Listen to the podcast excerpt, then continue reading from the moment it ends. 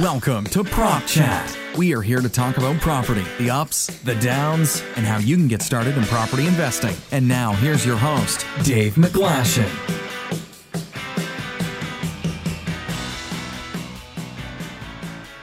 Hello and welcome to Prop Chat. My name is Dave McGlashan, your host, and I'm sitting here with Lawrence Bull. Good day, Lawrence. How are you? Hey, David. Good, thanks. Uh, thanks for having me on the call today. Cool, man. So naturally, this is part of our normal segment of Meet the Investor, and I just want the audience to get an idea of who you are, what you're doing, and what you how you invest. Does that sound good? Fantastic. Yeah, hopefully, hopefully, I can give you guys some insights and maybe hopefully get you onto your property journey as well. That sounds awesome, man. So naturally, the first question that's what do what do you invest in and where?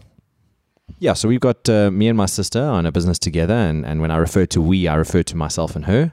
And we've got two main strategies. Uh, well, actually, three now. The the first main strategy is doing flips here in South Africa. Um, and that's just because there's a lot of properties that are distressed going to auction. It's a really healthy strategy, and flipping in a six to nine month period in South Africa, as you know, David, and seeing that that's one of your strategies as well.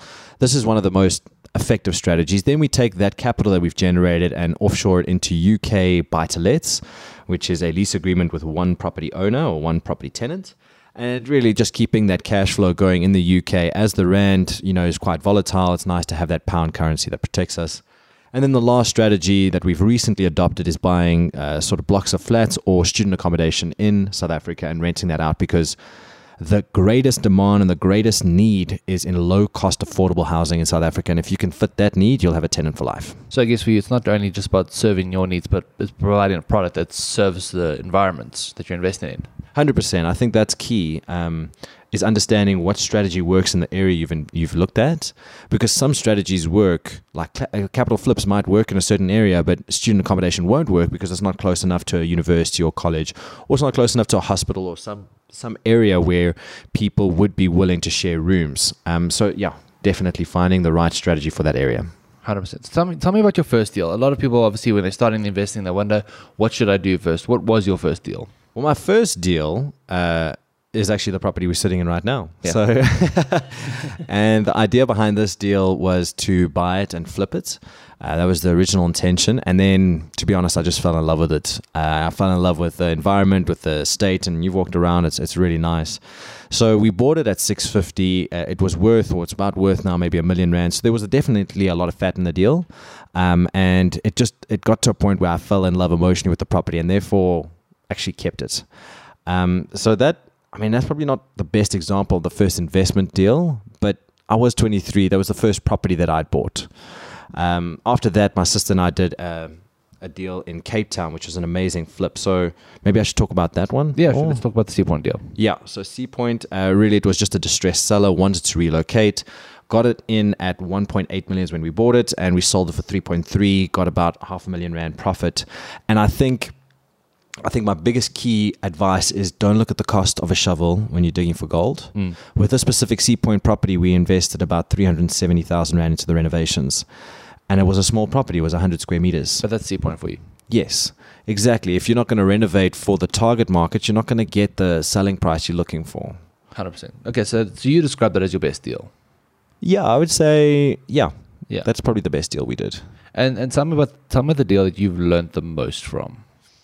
The the most recent deal we've done is we we've bought a block of flats in Rosettenville, in Joburg South, and it's six two bedroom flats. And the most important thing, I actually went with my dad there because my dad's also quite a seasoned investor. And every single tenant, he knocked on the door and asked them, "How long have you been here? What rent are you paying? How long do you want to stay? Do you have any problems? What work do you do?" All of these questions. And afterwards, I thought to myself, Dad, why did you have to go and ask all of those people? And he said, Well, Lawrence, firstly, the estate agent is going to tell you what the rent is, but how do you know that's accurate? An estate agent's trying to sell the property to you, Mm. so you need to understand from the from the actual tenant what kind of rent they're paying, and then also finding out if they have a job, how long they've stayed, how long they plan to stay. Tells you how many voids or vacancies you might have, and that's a risk factor when you're looking at low cost housing. So that was a great learning for me. I think that's that's a risk factor when you look at tenants when you buy a property with a going concern, really, because Mm. you're inheriting that tenant because that that tenant will that lease will always exist beyond your purchase. Yes, yes. So it's always part of your due diligence to test that tenants and learn about the tenant like you would if they, you were putting them in there for the first time. correct. So so tell me before property investing, which is fun and exciting, what did you do? I was actually in corporate for a long time, for Shame. three, four years. Yeah, shame. Uh, I worked for Dimension Data and unfortunately got retrenched. Um, and that's that's pretty much when I realized I needed another income stream. So before property, it was really uh, corporate, IT. Um, and yeah, before that, I was a baby. So I don't know how far back you want me to go. That's good. Okay. So, so property, Lawrence, knowing you, uh, property isn't the only thing you're doing at the moment. Tell the audience about one or two of your other projects that you have going on. Well, we do have a really cool app uh, called My Property App, which helps people analyze deals and generate investor proposals. And I'm sure we'll we'll have another podcast in the future to Yeah, talk about that. Uh, Evolve Digital is an IT company where we specialize in building online businesses and online marketing. Um, and then a few other initiatives, uh, and and and you know, for me, it's really as an entrepreneur, the most important thing is having multiple streams of income because some months are great for property and some months aren't, and and that's when I can leverage other income streams to to cover the shortfall. Yeah, hundred percent. I think when you can when you get started in property investing and you haven't got quite a large Mm. investment portfolio, that income can be quite lumpy. Correct. So it's always nice to have something to try to fill those gaps or ease, even enough for yourself. Yeah. And and tell me now, Lawrence. Obviously, there's there's the app, there's property investing. What are you enjoying most about your day to day sort of business? to be 100% honest it's it's it's the freedom of choosing what I want to do um I, I, do definitely love the app the most. Uh, you know, selling it, marketing it, telling people about it, trying to develop it, coming up with bugs. I'm just, I'm really excited about that at the moment. Um, but if, but if I had to be honest, it's just, it's the freedom to say I'm going to work on different initiatives, and I can choose to work on my property app now, and tomorrow I'll work on Evolve Digital, and not being told what to do or when to do it is, is really fulfilling. Hundred percent. And what are you least enjoying about your day at the moment? What would you like to? I guess the better way to phrase this is how would you like? What would you like to outsource first? I'd like to get rid of some shitty clients, and uh, one in particular is a is a lady who um, just just disrespects us and disrespects the team. But because we are still in need of active income, we haven't gotten to a point where our properties are giving us passive income enough to survive. I still have to take, you know, I still have to uh, take shit from clients, Yeah. to, no lack of a better word. And this one client just disrespected me in front of my team, in front of other people, was very rude. And I would like to be in a position to fire clients. Um, and that's what I'm really looking forward to and, and looking forward to getting rid of is the bad clients. And I think once you get a couple more of those six unit apartments, then you'll be Yeah, then yeah. you'll be really able to do that quite well. And and obviously, we always talk about why we want to do this. And what's your personal motivation? You know, it's, it's, it's interesting because that changes all the time. When I first started, it was because of my sister. Yeah, Like my sister, as you know, Julie, she she went through like six or seven courses of antibiotics in one year because she was so stressed and so unhappy at work that her body was literally breaking down.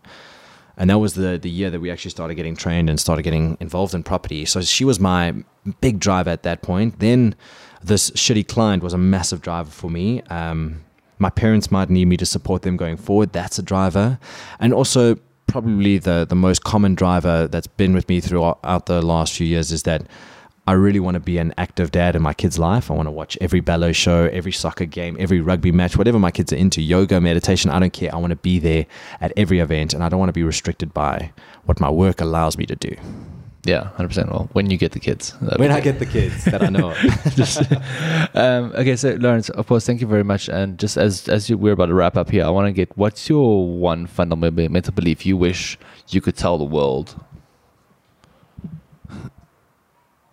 I guess my my my my one tip is that if you want to earn more money, then give more value.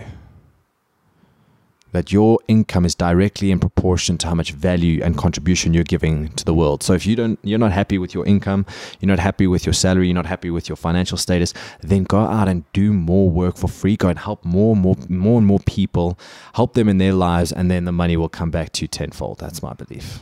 awesome thank you very much lawrence Great. Thanks for having me on the show, David, and until next time. until next man cheers Bye. Thank you for joining us on Prop Chat, brought to you by SA Property Investors Network. Make sure you visit their website, www.sapropertynetwork.com, where you will find ebooks, webinars, newsletters, training videos, property assessment tools, event tickets, and much more. Hit subscribe in your podcast app so you'll never miss a show. SA Property Investors Network, a place where property investors meet. Connect today, expand tomorrow.